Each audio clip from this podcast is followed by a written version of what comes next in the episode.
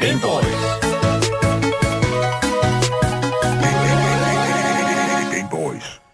De nyeste Pokémon-spil, Scarlet og Violet, får fjernet den nok mest ikoniske del af et traditionelt Pokémon-spils kampsystem. En custom game mode i Overwatch 2, der gik under navnet Sexual Harassment Simulator, er også endelig blevet fjernet efter rigtig, rigtig lang tid på platformen. Og der er også kommet en opdatering på Bayonetta 3-sagen mellem tidligere Bayonetta-stemmeskuespiller Helena Taylor og selvfølgelig studiet bag Platinum Games. Og så viser det sig, at en tidligere ansat hos Total War-studiet Creative Assembly nu bliver bombarderet med anklager om seksuel chikane og direkte misbrug.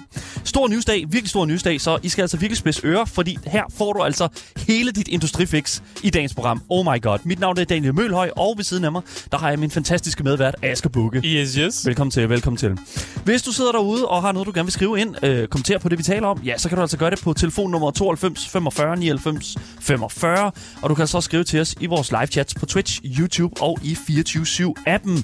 Og der til links til det, alt det der, det kan du finde i vores Twitch, selvfølgelig vores podcastbeskrivelse, Instagram, Discorden, der går. Links til det. Der er også et giveaway. Link til vores, ja, som sagt, giveaway. Altid kørende giveaway, hvor du kan vinde præcis det spil, som du sidder og ønsker dig. Og så er der jo ikke andet end at sige, velkommen til. Det er virkelig blevet tid til Game Boys, Danmarks eneste gaming-relateret radioprogram. Tak fordi I lytter med, som hver eneste dag.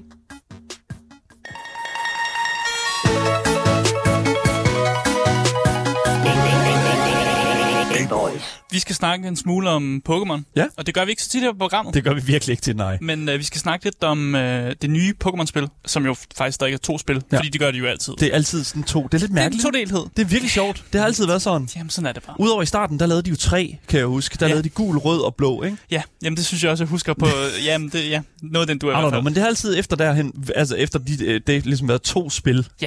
Og vi skal snakke om Pokémon Scarlet og Pokémon Violet, som er det nyeste spil, som snart kommer ud. Det kommer ud den 18. november, hvis man er interesseret i det. Mm. Men i det, vi skal snakke om, det er faktisk, at vi skal snakke om gameplay. Ja. Fordi Pokémon er faktisk ved at lave et brud med noget sådan essentielt Pokémon, faktisk. Sådan næsten for første gang siden rigtig lang tid. Ja, fordi når man render rundt i den her Pokémon-verden, så forventer man, at hvis man render rundt, og man får øjenkontakt med en anden træner, Pokémon-træner, så ved man jo, hvad der sker. Ja. Så man ved godt, hvad klokken er slået. Det gør man virkelig. Det er tid til kamp. Det er tid til Pokémon-battle. Det er jo et naturlov, at man skal battle, så snart man bliver kigget på. Det ved alle jo. Det er alle, der har nogensinde spillet Pokémon-spil, de kan sige, det er rigtigt, Asger. Du har fandme ret i dag. Everybody knows. Fint nok. Men den her naturlov, den bliver brudt i det nye Pokémon-spil. Uha. Fordi i stedet for, at en træner ser dig og battler med dig, så skal du aktivt snakke med NPC'er for at kunne battle dem. Ja. Det vil altså sige, at de begynder ikke bare at vil battle din Pokémon. Du skal simpelthen aktivt gå over til dem og lige sige, hey, hvad laver du? Og så har man lige en lille snak, og så kan man udfordre dem til en battle. Se, det synes jeg er rigtig, rigtig sjovt. Altså, fordi at, folk er ikke aggressive længere, hvad sker der? Det er det, jeg synes, der er sådan lidt grineren, ikke? Jeg synes lige, vi skal lige høre et lille snippet af, hvordan det lyder, i hvert fald i de gamle, dem som vi har spillet. Ja. Nemlig sådan lyden af, når en træner ligesom får øje på dig. Jeg tror, det vil os prøve at komme her.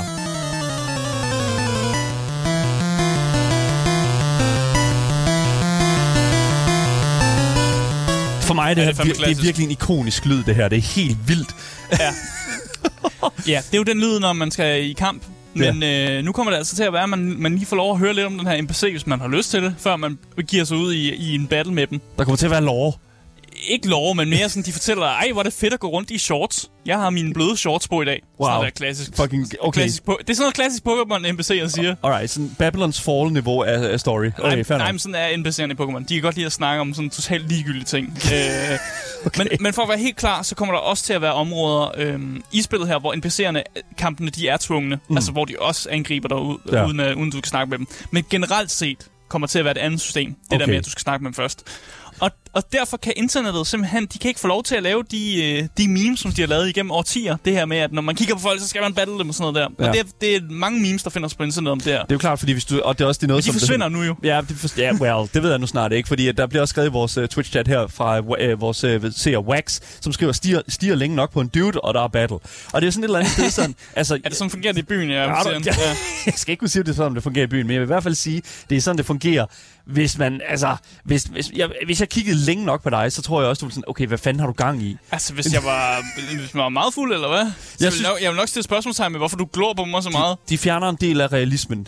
Det føler jeg. Jeg føler, de fjerner en del af realismen. I don't like it. Ja, men sådan som det kommer til at foregå, så er det, i stedet for, at de er NPC'er, de bare traver mod dig, så vil de i stedet for have et sådan ikon over deres hoved, ja, som viser, at de ligesom har lyst til at battle. De vil gerne battle, men du kan sagtens gå forbi dem, hvis du ikke har lyst til at battle dem. Så de har introduceret et element af consent. Ikke? Du skal ligesom consente til, at yes, jeg vil også gerne battle. Jeg vil helst ikke overfaldes, mens jeg går ned ad den her mørke baggård. Ja, for eksempel, jeg er på vej hjem, eller jeg er på vej til den næste by. Jeg har ikke lyst til at lige at battle dig. Hey. Ja, ja. Præcis, det er ikke et hey længere. Du kommer gående hjem, og så kører den bare. Du kommer vitterligt bare gående, og så er det bare fucking... Virkelig, så er det bare... Altså, det er virkelig bare fucking gang i det. Okay, anyways, det er fucking dumt. Ja. Fucking nice. Så hver gang man er på vej hjem, så behøver man ikke at blive bange for at blive battle. Der er noget consent med, det kan vi godt sige. Love it. Og for nogen, så kan det jo godt virke, som om vi snakker om en meget lille ting i Pokémon. Men den her ændring med de tvungne battles, det var faktisk en måde, hvor at spillet kunne vise spilleren, hvad level deres Pokémon ligesom skulle være i, for at de kunne klare sig godt. Mm. Og det er jo ligesom en måde, derfor det har fungeret på, at man ligesom, når man er blevet inde i de her tvungne battler, og som se, ham jeg battler, han har en level 20 Pokémon, min Pokémon, den er kun level 12. Jeg skal nok træne lidt mere for at kunne komme igennem det område, og det synes jeg egentlig er det er en fin måde at vise det på, og det er sådan, man har lavet sådan progression i Pokémon-spillene. Mm. Og så kunne man jo, hvis man så ikke klarede de her tvungne battles, så kunne man jo ligesom komme tilbage til det hospital, og så level sin Pokémon op, indtil man var klar til at komme videre. Ja, selvfølgelig. Yes. That's the traditional way. Og den måde, den kan jo godt ses så meget lineær. Ja. Og ideen fra dem, der har lavet Pokémon, har jo været at gøre spillet mere åbent, og man vil gerne væk fra det her lineære sådan måde at lave progression og lave storytelling på. Og det synes jeg egentlig er okay, for det er også det der, hvor gaming sådan generelt har bevæget sig mere over mod at være mere åbent, mindre lineært. Lige præcis. Og det vil sige, at de vil gerne opfordre til mere sådan exploration og mere en sådan... En open world. Altså, Pokémon bliver aldrig nogensinde sådan en rigtig klassisk open world-spil, tror jeg. Det er ikke så langt... Okay, nu er vi ja, okay, det er definitionssag. Ja. Og det er også det, der er med det. Altså, jeg føler, at der har været open world-elementer i det. Ja, det er rigtigt. Jeg tror, der, I hvert fald de nyeste, ja. Ja, lige præcis. Ja. Jeg kan ikke huske, hvad de hedder, de her fucking Pokémon-spil. De hedder altid et eller andet fucked. Det er Game Freak, der står bag de her spil her, som også var dem, der stod bag det vi hører musikken herfra, her rød og blå. Men altså, jeg synes, det er interessant, at de har taget det her niveau af sådan...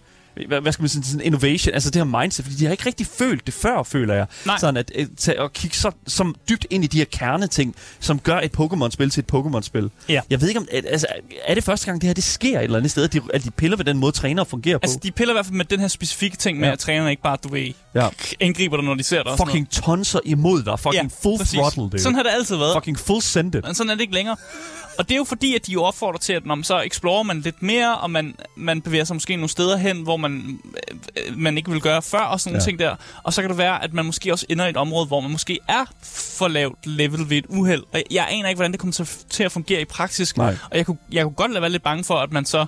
Fordi man har muligheden for bare at være forbi folk, at man så bare går videre til næste område, og så måske får lavt level, eller om man stadig har lyst til at battle, om man stadig bare battler alle på sin vej, fordi... man er vant til det måske. Ja. Så jeg tror umiddelbart ikke, at det kommer til at være noget stort problem, fordi at der kommer til at være en leveling route, som lige så stille kommer til at udforme sig garanteret. Altså, sådan har det været i World of Warcraft, indtil de ændrer den måde, som leveling fungerede på i det spil. Nu må jeg så sige, Pokémon og World of Warcraft er to forskellige størrelser. Men ikke når vi taler omkring level. Altså, ikke når vi taler om sådan om level progression, fordi at altså du leveler din karakter i WoW, men du leveler din Pokémoner i Pokémon. Yeah. Og for at levele op, så skal du bekæmpe monstre og sådan og den slags der. Altså det kræver sådan set det samme at progresse i de to spil, men i Pokémon, der har det været meget sådan, at hvis ikke du kan komme forbi den der træner, så er det bare fucking sur røv. Ja, så har været ud i noget græs eller andet sted og battler en masse random Pokémon selv. Og sådan har det også været i World of Warcraft. Du kan godt bare lige pludselig gå ind i en zone, som er fyldt med level 50'ere, og du er fucking level 15. Yeah. Der er et specifikt sted i World of Warcraft på Alliance-siden, hvor du som human kan gå fra et level 15 sted til et level 50 sted. Vi vitterligt bare at gå igennem en lille port. Altså, there you go. Yeah. Og så er du fucked. Men det er jo ikke, det synes jeg måske ikke er så fedt. Det synes jeg er mega fedt, fordi det viser dig, at den her verden er stor, og der er noget progression, der er flere lag til verden, og der og men det der virker bare som om, lige præcis den måde, så skal man til at levele sin karakter op fra 15 til 50 lige pludselig, og det virker bare som om, det tager 100 år. Fordi at det viser en verden, at hvis du skal gå fra 15 til 50, det er jo ikke den vej, du skal gå. Det fortæller spillet dig ret hurtigt, tror jeg. Okay. Fordi at så er du nødt til, okay, fair enough, jeg kunne også gå den anden vej. Der var den anden, jeg gik i stedet for at gå til højre, så kan jeg gå til venstre. Yeah. Det er jo sådan, det er jo. Altså, det er uanset hvad, når du har en åben verden, det er også det, som man ser med for eksempel sådan et spil som, lad os sige, bare sådan Legend of Zelda Breath of the Wild.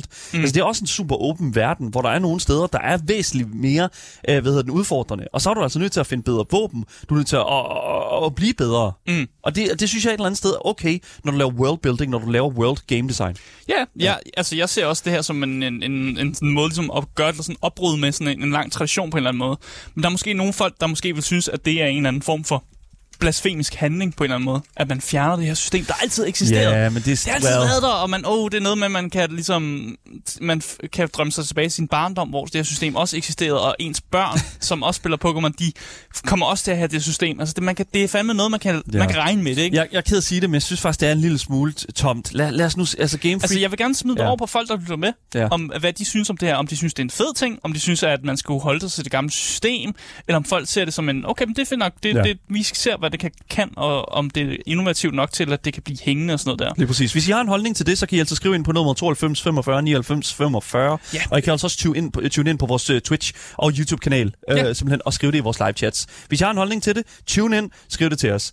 Ja, jeg vil gerne høre det, for jeg vil gerne høre, hvad folk faktisk sådan... Lad os få nogle Pokémon-fans hvad den reelle sådan, mening for folk, som måske spiller lidt mere Pokémon, end vi gør. Ja. Sådan, om folk synes, det er nederen, det her væk-system, eller om de synes, det er mega fedt, at der sker nogle nye ting i det her Pokémon-univers.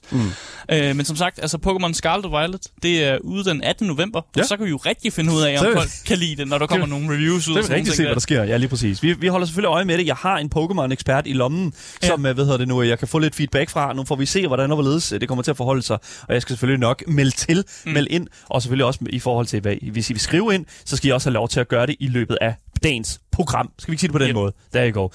Pokémon Scarlet, Pokémon Violet, vi glæder os til at se, hvad der kommer til at ske.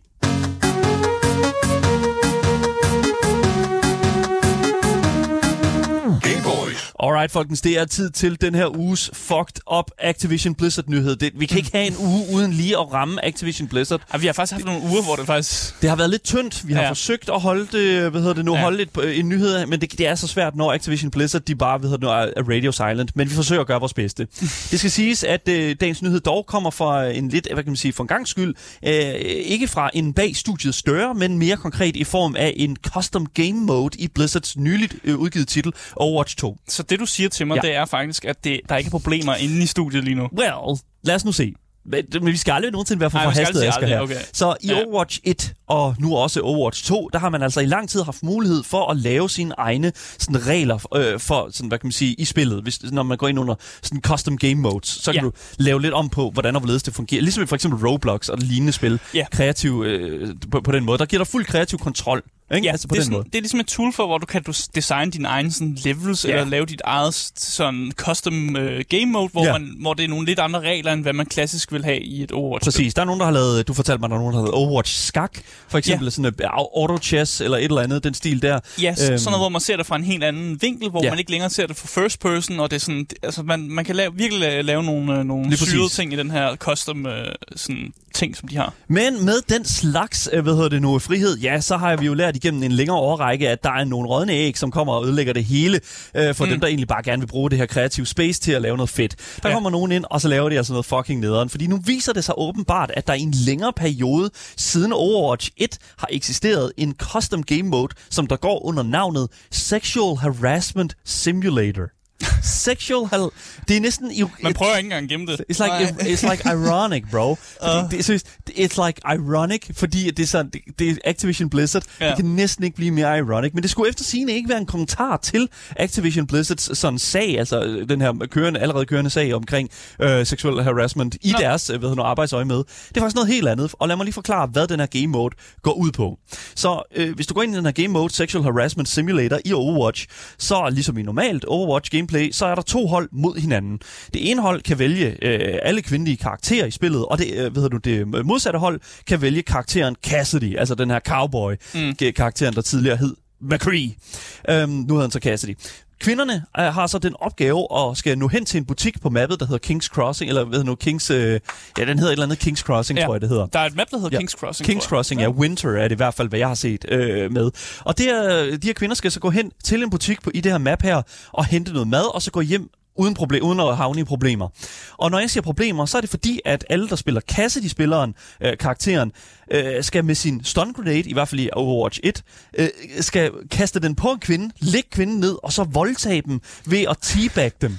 Hvor at Cassidy-spilleren så får prompten teabag to fuck, og når de så begynder at gøre det, og teabag, ja, teabagge, så står der raping. Ah, yes. Yes, det her, det er... Okay, fedt. Nevermind, okay, så... Quality gameplay, jo, ikke? Yes, lige præcis. Det stopper ikke her, fordi at når kvinden så kommer på benene igen efter the raping... I'm sorry to say it like this. Ja, trigger warning. Det er sådan her, det er. Så får de her kvinder altså titlen gravid, og så er der en timer, der tæller op, hvor mange måneder du har været gravid. Og når der så er gået 9 måneder, så føder din kvindelige karakter, altså dværgkarakteren i spillet Torbjørn. Altså den mindste karakter jo, ikke? Ja. Med had a baby. Så lad mig lige starte med, at jeg synes, det er okay at grine lidt over sådan niveauet af absurditet. Det var fordi, det er absurd. Det er exakt. Det er simpelthen så fucking absurd, det her. På så mange måder, at I'm sorry, men det... Jeg synes, jeg vil ikke bebrejde folk, der griner over det. Nej, for det er så absurd, det er og, sådan, og på en eller anden måde også... fucked up kreativt, yeah, på en eller anden måde, at man har gjort det på den her måde. How did this happen? Fordi, yeah, for det første, det er første gang, jeg nogensinde hører om, at man kan være så kreativ. Kreativ er virkelig sådan not a positive thing i den her øje med. Men altså, men for det andet, så er det også det her med sådan, jeg føler, at jeg er ikke rigtig sådan... Når jeg sådan, for eksempel da jeg læste den der sådan, beskrivelse til den her game mode her, ja, der er flere, der har rapporteret på det nu, blandt andet streameren Limmy, som tog billeder af det og havde også kunne rapportere, at der var rigtig, rigtig mange spillere på de her servere, som spillede på den her custom game mode. Ja. Så står der altså den her tekst her i beskrivelsen af det, hvor der står: find nye venner, lev et normalt liv og fød et barn. Det er definitionen af den her game mode. Og det er jo sjovt, fordi selve den titel kan jo godt være noget, hvor man tror, det er jo, det lyder meget hyggeligt. Ja, der findes jo mange sådan, nye venner, ja, lige præcis. Ja, ja. Lige, sådan noget familie, sådan exactly. Det er simsagtigt måske. Men jeg tror ikke, jeg behøver at understrege, hvor fucking fucked up den her sætning er, når man sådan ligesom tager det med ind med gameplay.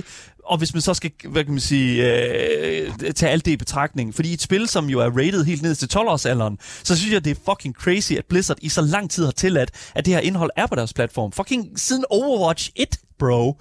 What the fuck? Det her potentielt, du har de her teenager, som potentielt læser den her sætning her, lev et normalt liv, og så går de ind og overfalder kvinder, ikke? Er det ikke rigtig normalt?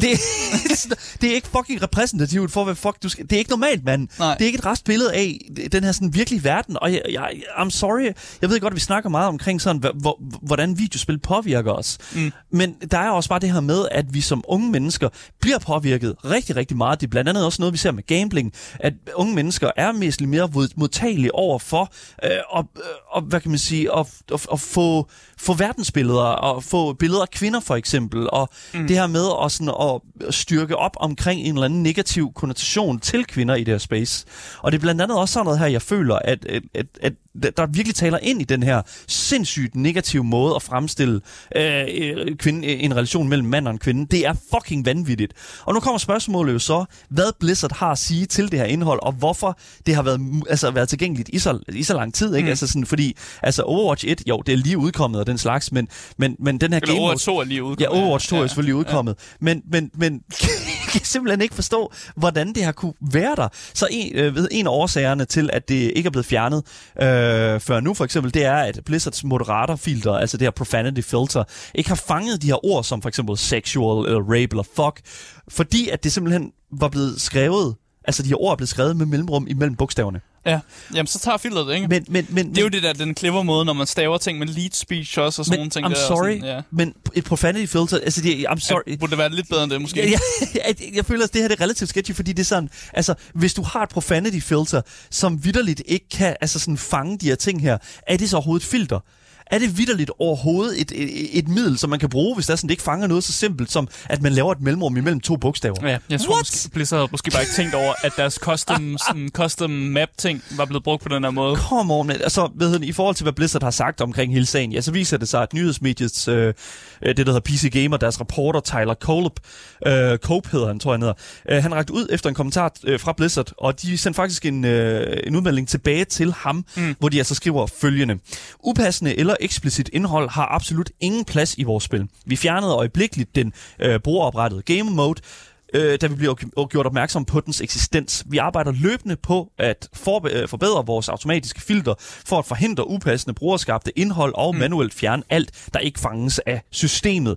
I'm sorry, men hvis der er så mange, der spiller... Altså, den her, game mode, den var på... Altså sådan rising, altså den var sådan på popular-siden. Men kan det være, fordi der heller ikke er så mange, der har rapporteret den? Jamen sikkert. Fordi hvis den så ikke har været rapporteret, så har Blizzard jo bare ikke fået øje på den, eller de har ikke set den, altså fordi den er ikke blevet rapporteret, før der nu er nogle medier, der begynder at skrive om det. I'm sorry, men det er bare så lidt sådan. Altså, jeg vil så sige, at den besked, de sender, det virker fint nok, at de først har fået at vide nu, de fjerner den med det samme. Men hvis den er under popular, I'm sorry, men så viser det, at de ikke fucking kigger på deres egne produkter. Det kan godt være, de ikke gør det. Det er en falliterklæring for min tid. Det synes jeg, det er fucking vanvittigt. Men bare lige for at jeg synes, de er fucking lige så skidt som fucking Nintendo, altså i forbindelse med deres bummert her med, med Switch Sport, hvor du lige pludselig kunne spille badminton med Hitler og Stalin.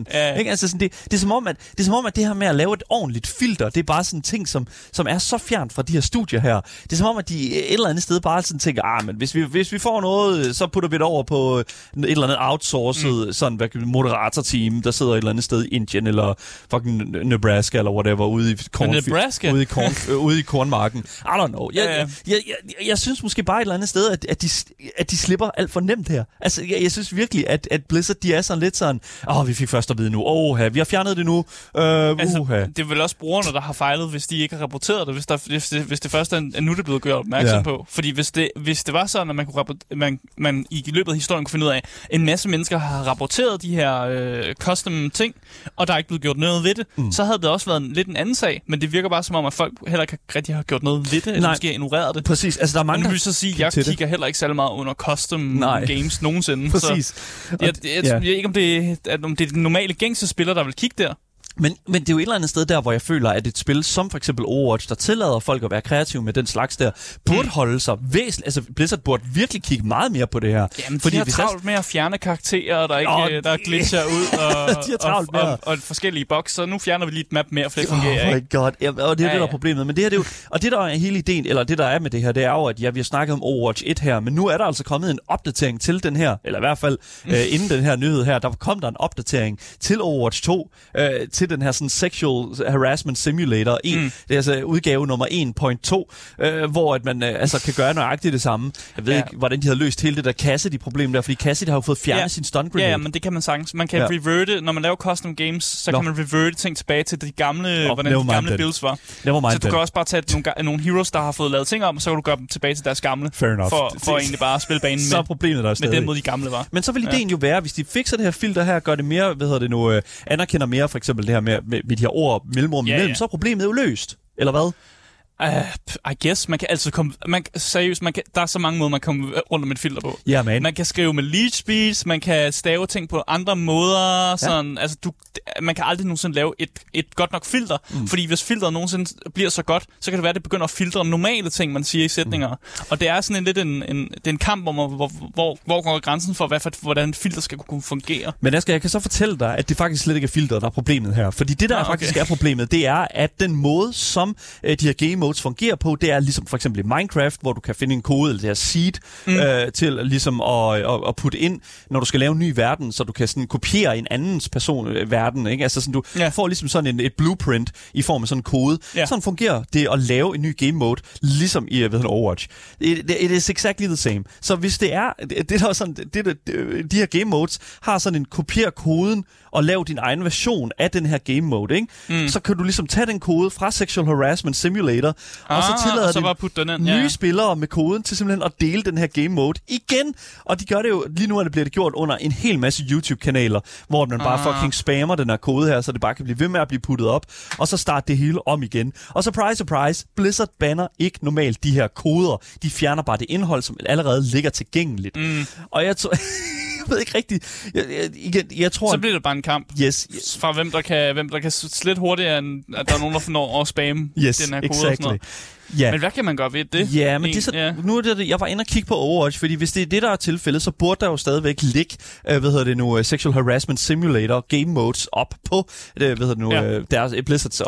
Gjorde du det? Jeg var inde og kigge, og jeg var inde og prøve at sørge for, at alle parametrene for den her game mode blev mødt, at det var sådan den her, det her map her, og det var, at det var sådan, kun var, sådan versus modes og sådan den slags der. Og jeg havde faktisk ikke mulighed for at finde den her game mode nogen steder. Så det ser altså ud til, at Blizzard har taget en lidt anden løsning i brug i den her omgang, for det var simpelthen ikke muligt at se den her game mode nogen steder. Okay. Så måske Blizzard reelt set har gjort noget ved problemet. Endelig! Fucking Blizzard kan endelig sige, at de har fikset bare en af de seksuelle krænkelsesager, der er udsprunget fra dem. One of them, dude. Det er jo lige meget om det. Okay, jeg var lidt i tvivl, om det var en succeshistorie det her til sidst. Sådan, men det virker som om, at det er løst. Indtil videre i hvert fald. Okay. Jeg ved jo ikke, hvordan og hvorledes. Altså, de har også fuldstændig fjernet den der sådan popular og trending del af custom games, så man kan slet ikke gå ind og se, hvad der er populært lige nu. Så det kan godt være, at de har simpelthen har fjernet den måde, som de reworket hele systemet. Simpelthen har reworket det. Og kæft, mand. Det er et shitshow med Overwatch 2 lige nu. I gotta say. Det er virkelig fucking vanvittigt, at det her spil her, de får fjernet så mange karakterer, og nu det her. Altså Overwatch... Bastion er tilbage. Han er kommet tilbage. Ja, han er tilbage. De fjernede ham, og han var væk i flere uger.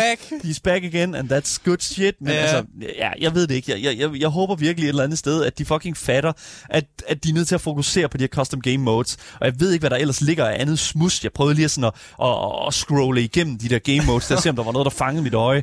Skrev du nogle raunchy attacks eller noget? Jeg prøvede bare sådan at se, hvad der var sådan lå tilgængeligt, men det er bare sådan nogle custom game modes med, så du har mere liv, og du har altid dit ult, og sådan noget, ingen reloading time, og sådan noget. Så whatever. Altså, det kan godt være, at de har fikset det, men indtil videre, så, I don't know, Blizzard imponerer her, fordi de har vildt og jeg vil næsten ønske, at de havde taget samme udgangspunkt her, bare med deres fucking egne interne sager, med de her, seksuelle krænkere. Nu løser vi bare problemer. Det kunne virkelig være fedt, hvis det er sådan, at de bare fucking slettede dem. Det kunne være mega nice. Nå, men indtil videre, så, I don't know. Fucking, vi glæder os, vi ser, hvad der sker. Vi glæder os til Overwatch 3, som Jens Dillermann også skriver i vores chat. I don't know what else to say about it. Virkelig interessant, næsten positiv historie fra Activision Blizzard. Ja. I gotta say, man, it's impressive.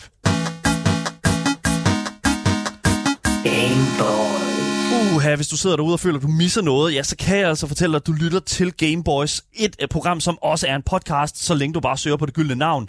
Game Boys. Alle steder, hvor du finder din podcast, så kan du nemlig lytte til alle anmeldelser, alle nyheder og alle fucking interviews, vi nogensinde laver på programmet. Virkelig stærkt program, hvis jeg selv skal sige det. Mit navn er Daniel Mølhøj, og med mig i studiet, der har min medvært Asger Bukke. Yes. Lad os komme videre til den næste gamer-nyhed.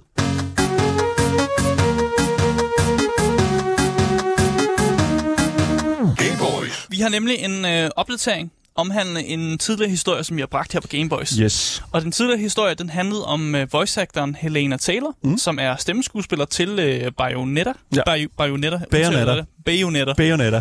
Og hun er ikke længere stemmeskuespiller for Bayonetta, det nyeste Bayonetta-spil, fordi rollen er blevet overtaget af Jennifer Hale. Og Helena Taylor, hun forklarede på Twitter via nogle videobeskeder, at hun var blevet underbudt af Platinum Games. Og det var noget, hun kaldte en hån mod hendes erhverv, en hån mod, hvad hun har gjort for karakteren, og i de her videoer, der forklarer hun også, at hun er blevet tilbudt en flat rate på $4,000, som i cirka i danske kroner er 30.000 kroner, på at nemlig at voice-acte hele spillet, som netop Bayonetta. Ja, lige præcis. Og vi snakkede jo sidste omgang om, at vi jo rent faktisk synes, at den her mængde af penge jo selvfølgelig var en væsentlig sum, altså at få 30.000. Det er selvfølgelig en god chat. Problemet er bare, at når man lægger stemme til en ikonisk karakter, som nu er i sit tredje iteration af spil, en spilserie, altså så vil man nok sige 4.000.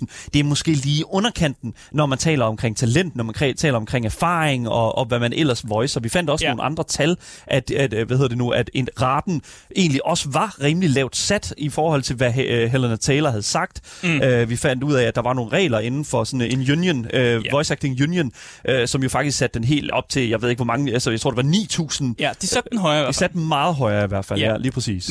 Men det der var med det også, det er også det der med, at når man er voice actor, så er det jo heller ikke helt fast arbejde, man har. Man voicer nogle spil, og så ved man ikke, hvornår man kan få noget nyt arbejde som voice actor. Nej. Så jeg kan egentlig godt forstå, hvorfor man måske gerne vil have så meget ud af de penge, man nu kan, og sådan noget der. Selvfølgelig. Men hun forklarede også i løbet af de her videobeskeder, at hun, efter hun havde modtaget den her flat rate offer på 4.000, så gik hun til Hideki Kamiya, ja, for at forklare, at hun følte, hun var mere værd. Ja. Hvem er Hideki Kamiya? Ja, han er ham, der er sådan lead developer på hele projektet. Det er ham, ligesom, der bestemmer meget det kreative, ja, i, hvad der foregår i det her spil. Og hun siger selv, at hun fortjente mere på grund af franchises enorme succes. Mm. Og Helena siger selv, at efter hun forsøgte ligesom at række ud, så blev hun tilbudt den samme flat rate på $4.000. Og da vi bragte historien, der nævnte vi også, at Platinum Games og Hideki Kamiya, de var ikke enige i de her udmeldinger fra Helena Taylor, og de kaldte hende faktisk direkte en løgner.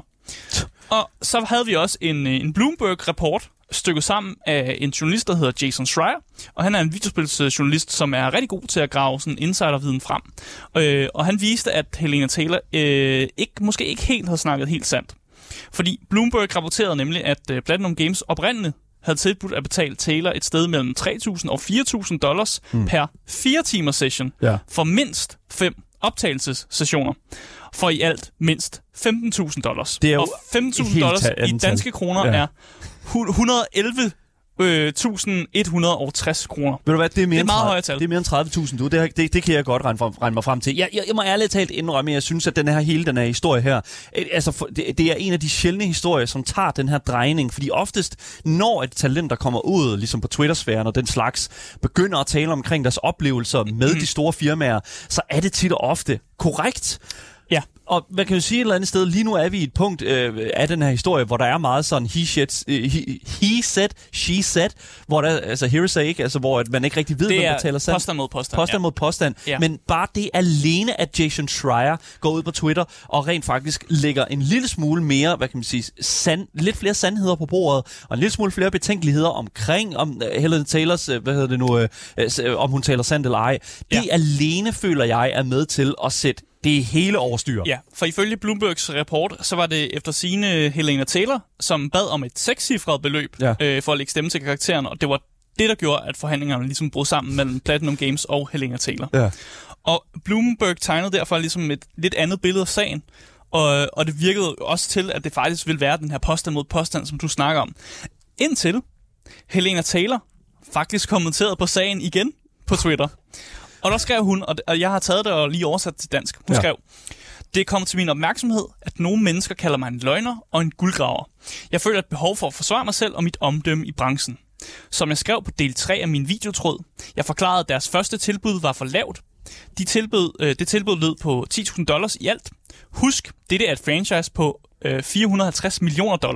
Merchandise er ikke medregnet." Okay. "Jeg skrev derefter på japansk til Hideki Kamiya og spurgte, om jeg var det værd. Jeg troede, han som kreativ ville forstå. Han svarede og sagde, hvor meget han værdsatte mit bidrag til spillet, og hvor meget fansene ønskede, at jeg skulle stemme spillet. Jeg blev så tilbudt 5.000 ekstra. Så nægtede jeg at stemme spillet. Jeg hørte så intet fra dem i 11 måneder. De tilbød mig derefter et fast gebyr for at indtale nogle linjer for $4.000. En hver anden løgn, såsom 4.000 for 5 sessioner, er totalt opdigtet. Der var ikke omfattende forhandlinger. Jeg er også blevet informeret om latterlige fiktioner, såsom at jeg bad om $250,000. Jeg er en holdspiller. Jeg bad bare om en fair, levedygtig løn i overensstemmelse ved den værdi, jeg tilføjer dette spil." Ja. Ja. Der er nogle ting her i det her lange statement, og lad os tage dem en af gang. Ja, lad os gøre det. Så det, vi kan tyde ud fra Helena Taylor, det er, at hun har ikke talt sandfærdigt. Fordi i de her videoer, som jeg har siddet og set, der har hun jo sagt, at hun blev tilbudt den her flat rate på 4.000. Og det har hun hævdet sådan fra starten af de her videoer til de sidste af videoerne. Og det kan vi jo så se, at nu siger hun selv, at det er ikke helt rigtigt, at hun blev tilbudt kun den her 4.000 flat rate. Så allerede her, så har vi jo problemet. Ja. Allerede her modsiger hun sit første udgangspunkt, som jo var, at hun... Altså, jeg blev ikke tilbudt mere. Ja. Og I'm sorry, men altså...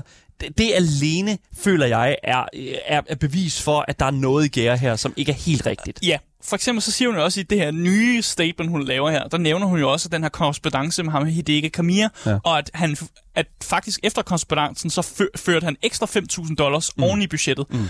Og i den originale video, der siger hun, at det var den samme flat rate, hun blev tilbudt, efter hun har snakket med Hideki. Okay. Så noget virker som om, at han rent faktisk har godt kunne se noget fra hendes side, og har sagt, okay, men så giver vi dig faktisk nogle flere penge. Ja. Og det er jo også modsætning til den første udmelding, vi fik fra hende, Til sidst så nævner hun, at hun ikke hørte noget fra dem i 11 måneder. Og det skyldes faktisk, at, at på det tidspunkt, der havde de fundet en ny voice actor. Ja. Og da de tilbød hende de $4,000, der var det for at lave nogle cameo voices. Ja. Fordi i Bayonetta-spillene, der er der nogle forskellige timelines med forskellige Bayonettas. Ja. Og der ville de gerne have en forbi for at lave noget mere sådan cameo-agtigt. Ja, selvfølgelig. Så de her 4.000 for det var faktisk bare for nogle cameo-lines, og ikke, du ved, for at voice hele spillet, fordi Jennifer Hale var allerede blevet fundet på det tidspunkt. Ja, hvis man ikke ved, hvem Jennifer Hale er, så blandt andet har hun lagt stemme til, Female Commander Shepard i Mass Effect. Ja. Jeg er virkelig stor Jennifer Hale-fan. Jeg er semi-fan af Helena Taylors værker, som er Bayonetta. Men jeg vil jo et eller andet sted sige sådan, at spørgsmålet er, om hun har vidst, at det var det her, altså hun skulle ind og lave, eller om det bare var sådan, hey, vi vil gerne give dig for det her, og så at, hvad kan man sige, forklaringen for, hvad arbejdet et eller andet sted skulle være bagefter. Det kan være, hun troede, at da de meldte, hun har ikke hørt fra dem i 11 måneder, at da de så meldte tilbage, så tænkte hun, det er fordi, jeg skal voice hele spillet, og nu giver de bare virkelig lav en pris. Og det, i virkeligheden var det jo bare dem, der var sådan et, vi har fundet en anden, men vi skal bruge dig, vi vil gerne invitere dig ind for at lave nogle cameo, fordi der er nogle fans, der gerne vil høre dig som Bayonetter for sådan sidste gang og sådan noget der. Og de har måske snakket forbi hinanden. Vi har jo ikke set noget på papir, på skrift, noget konkret endnu. Nej. Så igen, det er stadig lidt påstand mod påstand, men vi ved, at hun har talt usandt, fordi nu kommer hun jo frem med det rigtige her, og så har vi jo, kan vi stykke nogle ting sammen fra netop den her rapport, som jo lavede Bloomberg. En ting, som er lidt mærkelig også, som jeg også gerne vil nævne, Helena Taylor, hun smider også ud, at franchisen har tjent $450 million.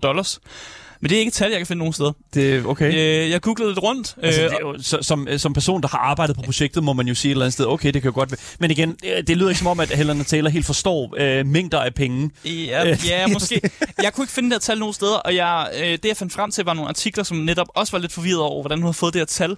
Og de lavede nogle af deres egne regnestykker for det materiale, de havde liggende, og de kom mere tættere på et tal på $100 million, end på $450 million, som er jo firdobbelt så meget, som det, de har regnet frem til. Og hun siger endda også, at merchandise ikke er inkluderet her, så merchandise er jo ofte også en stor del af en økonomisk sum. Jamen, det er rigtigt. Og jeg ved ikke, hvor meget man skal lægge til $100 million for at komme op på $450 million, men jeg tror ikke lige, det kan gøre det med merchandise. Jeg har virkelig svært ved at se, at den her franchise kun har tjent $100 million. Det synes jeg er mærkeligt. Efter to spil. De artikler, som jeg kunne finde, de sagde, og der var faktisk en artikel, der havde overskriften sådan noget, som er Bayonetta is not much earning as you think it is. Okay, fair nok. Sådan noget var sådan overskriften og sådan noget. Ja. Okay. Så, men det kan være, hun har troet, der var mere værd, eller hun har et eller andet insider-tal, som vi ikke har adgang til. For jeg kunne ikke finde noget. Altså, hun har jo sagt før, at hun er ligeglad med NDAs. Altså, det kan jo godt være, at hun bare fucking har sagt, altså, det kan være, at det er et NDA-tal, det her, og det er simpelthen bare whatever. Men altså, igen, vi har ikke nogen officiel kilde på det, og indtil videre er Helena Taylor blevet bevist, at hun har i hvert fald tvistet sandheden en lille bitte smule. Og det taler jo ikke ligefrem positivt omkring alle hendes andre statements. Nej. Det er svært at tro på endnu, og jeg tror efter det her, jeg tror 100% mere på Jason Schreier, end jeg tror på Helena Taylor. I'm sorry. Jason Schreier har igen og igen i den her industri og i den her sådan, journalistiske afdeling af kulturen bevist, at han er en valid kilde, så man kan tage for gode varer de ting, han siger. Ja. Og vi ved ikke så meget om Helena Taylor, fordi hun er en voice actor. Men sagen er blevet en lille smule mudret, fordi der er mange, efter Helena Taylor var ude med den her historie, så var der faktisk mange voice actors, som netop fortalte netop, at lønningerne var horrible, og fast arbejde ikke rigtig var en ting. Og det er jo bare så ærgerligt, at Helena Taylor jo faktisk så udlægger noget falsk og forkert information for at få nogle medlidenhedspoint, når der faktisk er nogle problemer i industrien, eller nogle problemer for mange af de her voice actors. Og det var derfor, det er jo mega uheldigt, at det så er blevet så mudret på den her måde. Ja. For efter min mening, så kunne hun have fremlagt de rigtige tal, og så stadig skabe en debat om sådan en snak om voice actors vilkår. Yeah. Og hvis hun har sagt, hvis man har set det her tal, og man havde tænkt, det er godt nok mange penge, men hun stadig har tænkt, det er stadig lidt for lavt for mig. Det er egentlig også fair nok, hvis du møder op til en jobsamtale, der er nogen, der tilbyder noget, og du tænker, det har jeg ikke lyst til, og så du går din vej. Det synes jeg egentlig, det er jo en fair Det er en fair holdning at have. Præcis, og det er også derfor, at vurdere, at jeg er mere værd end det der. Jeg forstår ikke, hvad hendes tankegang har været i tilfældet af, at det skulle være sandt, at hun lyver. Altså sådan, fordi at... det ødelægger hendes sag jo. Fuldstændig. Og det værste ved det hele, og hvad det også ødelægger alt det her, det er den fucking kamp for at gøre arbejdsforholdene for voice talent væsentligt bedre.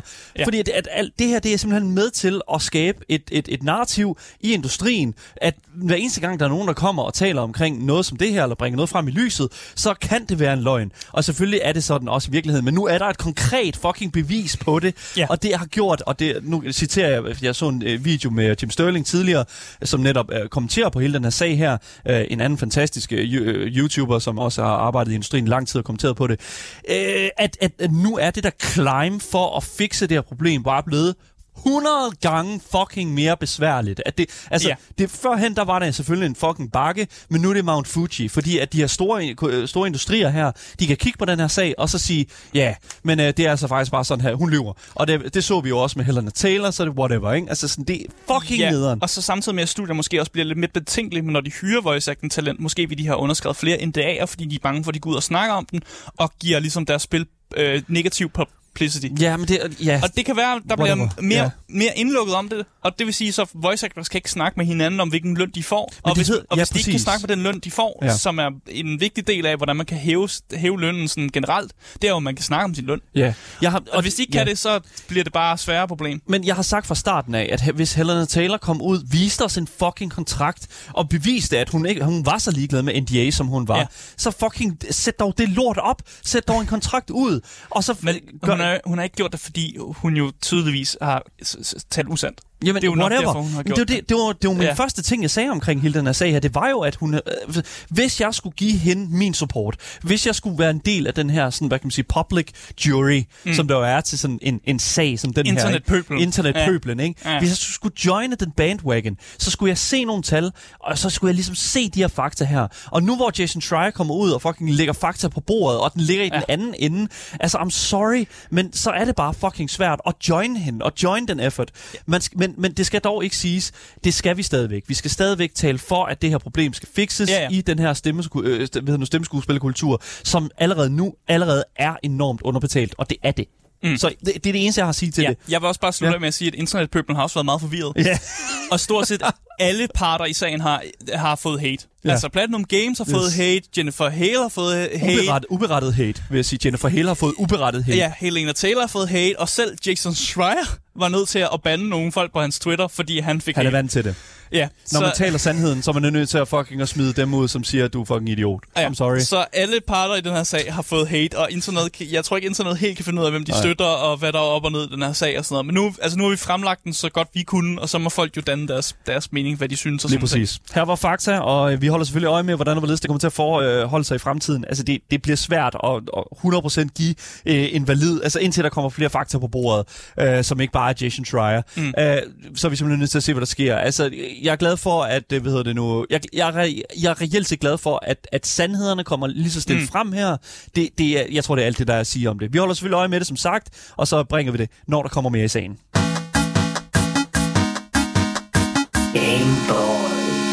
Så fans af den utrolig populære Total War-spilserie er nok nogen af dem, som er sådan bedst bekendt med studiet, der står bag, nemlig Creative Assembly. Og hvis man fulgte med på Gamescom i år, så kunne man altså også se en af de første annonceringer til deres nyeste Battle Royale-spil, nemlig Hyenas. Men desværre så er det hverken Total War eller Hyenas, som der ligesom skaber nyheder bag det her britiske spilstudie. Desværre. Det... Så jeg skal ikke gå hjem og brænde min Hyenas hættetrøje, jeg har derhjemme? Well, let's see what happens. Måske ikke endnu. Fordi det viser sig nu åbenbart, at en betydelig mængde af anklager om seksuel chikane og misbrug er blevet rettet mod en specifik person, som har arbejdet for studiet i over 8 år. Det er simpelthen en kæmpe sag, som er blevet, har strukket sig ud over 8 år af studiets levetid. Serial sexual assault. Ja, lige præcis. Ja. Anklagerne kommer fra en gruppe af ansatte, som alle arbejdede sammen med den her ene person her, og igennem en smule research, der fandt jeg faktisk frem til, hvem den her ene person efter sigende skulle have været. Lidt gravejournalistik. Yes, lidt. Vi graver en lille smule her på programmet. Vi kan godt finde ud af den gang imellem. Men lad mig lige hurtigt, inden vi løfter sløret for, hvem den her person her efter sigende skulle være, så skal vi jo kigge en lille smule på i forhold til anklager, og om det i reelt set er hvad kan man sige, en dom i sig selv. Så anklager, skal bare lige siges, i sig selv er på ingen måde en sikkerhed for, at de her sådan, hvad kan man sige, at det er noget, der er fundet sted, hvad kan man sige, et eller andet sted. Ikke? Altså, bare fordi, at der er nogen, der går ud og anklager nogen for noget, kan man sige, ikke? Så er det ikke ens betydet med, at det er noget, der er sket. Og det vil jeg bare lige sige, fordi at vi kommer til at sige navnet på personen, men det er ikke, man skal ikke sende hate mod den person, før der reelt set er en dom i sagen. Det er bare lige det, jeg vil sige. Men hvad jeg kunne finde altså frem til... generelt skal man, vil jeg sige, man skal lade være med at fortælle folk, at de skal slå selv ihjel, eller sådan noget form for hate. Well, altså, bare, lige præcis. Bare calm yourself. Calm yourself. Vent på, at der kommer mere ud i sagen. Retssystemet skal nok klare den. Det er præcis. Exactly. Lige nu er der selvfølgelig en hel masse bolde op i luften hos Creative Assembly, og det er en meget kompliceret sag, men hvad jeg har kunnet ligesom grave mig frem til, så lyder det til, at i hvert fald i mine øjne, at der måske nok er noget om snakken. Og grunden til, at jeg siger det, det er altså simpelthen fordi, at personen, der bragte hele den her sag her, hele den her situation og nyheden op frem i lyset, det er altså en person, der en 3D-artist, der hedder Xavier Kualjo, Kostolny hedder han. Kualjo Kostolny. Han har arbejdet på en hel del ting i industrien igennem årene. Han har blandt andet arbejdet på store projekter, som for eksempel Marvel Spider-Man, hvor han har designet en del af de her dragter, som Spider-Man kan have på i spillet. Han har også arbejdet på for eksempel Ratchet & Clank, det nye Ratchet & Clank-spil. Så han er ligesom, hvad kan man sige, en 3D-artist, som er i en ret stor del af industrien. Spider-Man var ret populært. Og Ratchet & Clank var også rigtig populært. Ja. Lige præcis. Men selvom at, hvad kan man sige, Xavier slet ikke er affilieret med Creative Assembly på nogen måde, så er det altså stadig ham, der for første gang går ud og taler ud omkring den her situation, der foregår hos Creative Assembly. Og jeg vil bare lige læse den her besked op. Han skrev på Twitter for nogle dage siden. Han skrev: "Jeg ser en masse snak i krogene om misbrug og seksuelle overgreb fra nuværende og tidligere Creative Assembly teammedlemmer, og folk, der er bange for at tale op omkring det. Og da jeg ikke har noget at miste på det, så siger han her, flere folk, jeg kender, har outet, og nu kommer personen, Baj Singh, som en primær person for misbrug og cover-ups i studiet." Og citat slut. "Han tager simpelthen en upartisk rolle som whistlebloweren og peger på en tidligere art director, som har arbejdet på Total War, Warhammer-franchisen, og faktisk også tidligere fucking RuneScape. Han har arbejdet for Jagex, ham her, Baj Singh. Simpelthen som den skyldige i forhold til de her anklager. Så Baj Singh, han forlod Creative Assembly tilbage i slutningen af 2021 i december, mere konkret. Og det var hans, hans sådan 8,5 års ansættelse hos studiet, at der skulle have været forekommet de her hændelser imod andre ansatte hos Creative Assembly." Og jeg vil sige et eller andet sted, nu kommer det jo sådan et eller andet sted, han nævner den her person ved navn, og man kan jo et eller andet sted sige sådan, fair enough, de her anklager, de er jo ret alvorlige, så det er også vigtigt et eller andet sted lige at kigge på, okay, hvem fuck er ham her Xavier her? Ja. Ikke? Altså sådan, fordi at jeg kendte ham ikke, jeg kendte ikke til hans arbejde, inden vi sendte det her program her, altså det, I didn't know about his work, så jeg vidste ikke, hvor stor en del han et eller andet sted var, men jeg vil sige, industrien, ja, lige præcis, men fordi at Xavier er så stor en del af industrien, som han er, virker det jo til, så synes jeg, det lyder ikke umuligt, at han kunne være en del af de her sådan, fællesskaber, fordi det er der tit i de her, sådan, altså hvis man arbejder i for eksempel filmbranchen, så har man et netværk, man har måske en WhatsApp-gruppe eller whatever, hvor man ligesom, hvad kan man sige, skriver sammen, altså LinkedIn-connections og den slags der. Ja, man dukker op til nogle fester sammen. Eller der er nogle Slack, der er nogle Slack message boards og den slags der, hvor der jo, eller Discord-kanaler, der har vi blandt andet set med Activision Blizzard, hvor der er rigtig mange Discord-kanaler, som taler om rigtig mange interessante ting.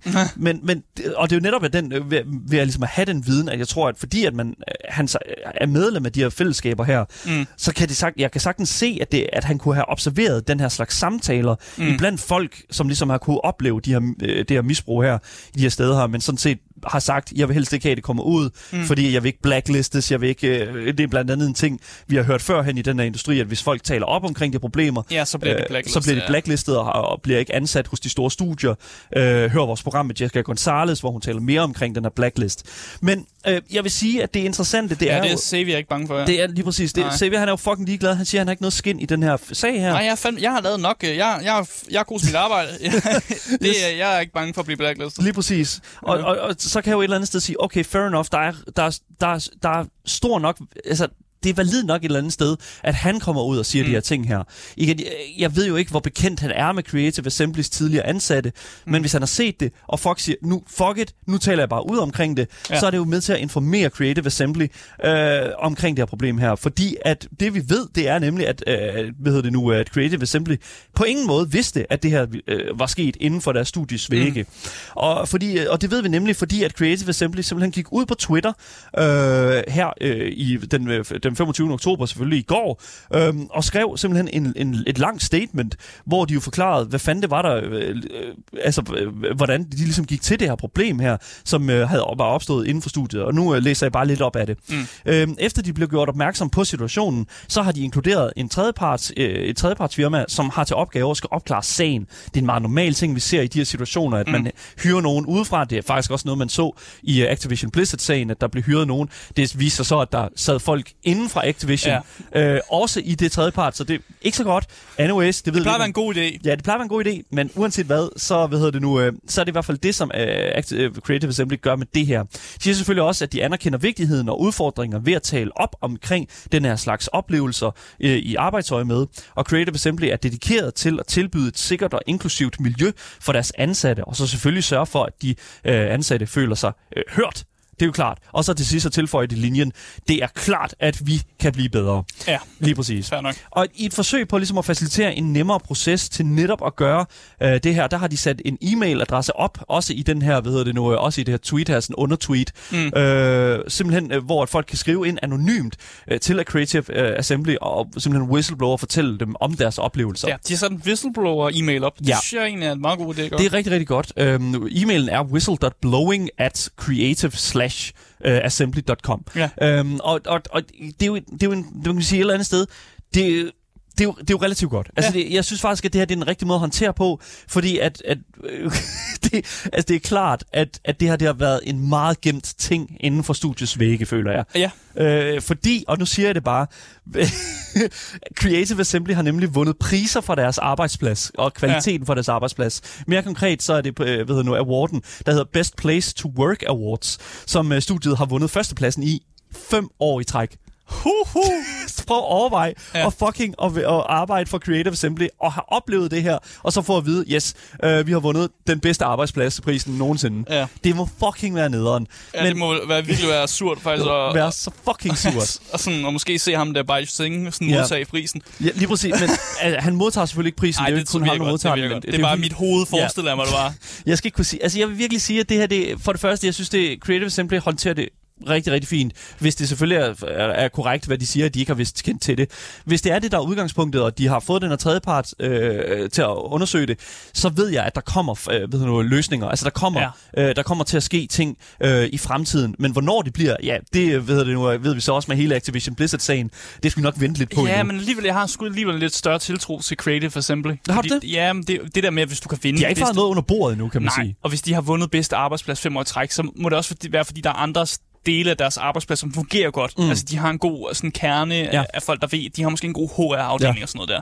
Så jeg er faktisk ikke, jeg er ikke super bange for, at de nok skal få styr på det. Nej, men jeg mangler lidt at se faktisk. Det her, det er faktisk... Ved du hvad, jeg tror faktisk, jeg vil sende den her, den her respons fra Creative Assembly til, ham der ejer Ambush. Vi snakkede jo omkring Spike og Kiki-sagen, med sexual harassment på det her hold, der hedder Ambush, Counter-Strike competitive hold Ambush. Jeg sender den til ham, så kan det være, han kan copy-paste den eller et eller andet, eller tage ved lære af det. Det håber jeg virkelig. Jeg håber i hvert fald, at det er den her tilgang, som bliver taget til rigtig mange andre situationer, lignende situationer, som langsomt begynder at dukke op i den her kultur i fremtiden. Ja, også god idé at åbne en anonym mail. Ja, det kan vi godt. En whistleblower-mail, det er altid godt. En klagekasse, hvor man ikke behøver at skrive navn på. Ja. Det er jo nok en mail, som de har fået at vide, de skal oprette af det her den her tredje part her. Jamen, det er også det er fint nok. Jeg håber, de læser dem igennem og reelt set gør noget ved det. Men som sagt, så ved vi altså ikke mere. Men her på Game Boys, der holder vi jo altid øje med, hvad der sker i fremtiden. Og den her historie er ingen undtagelse.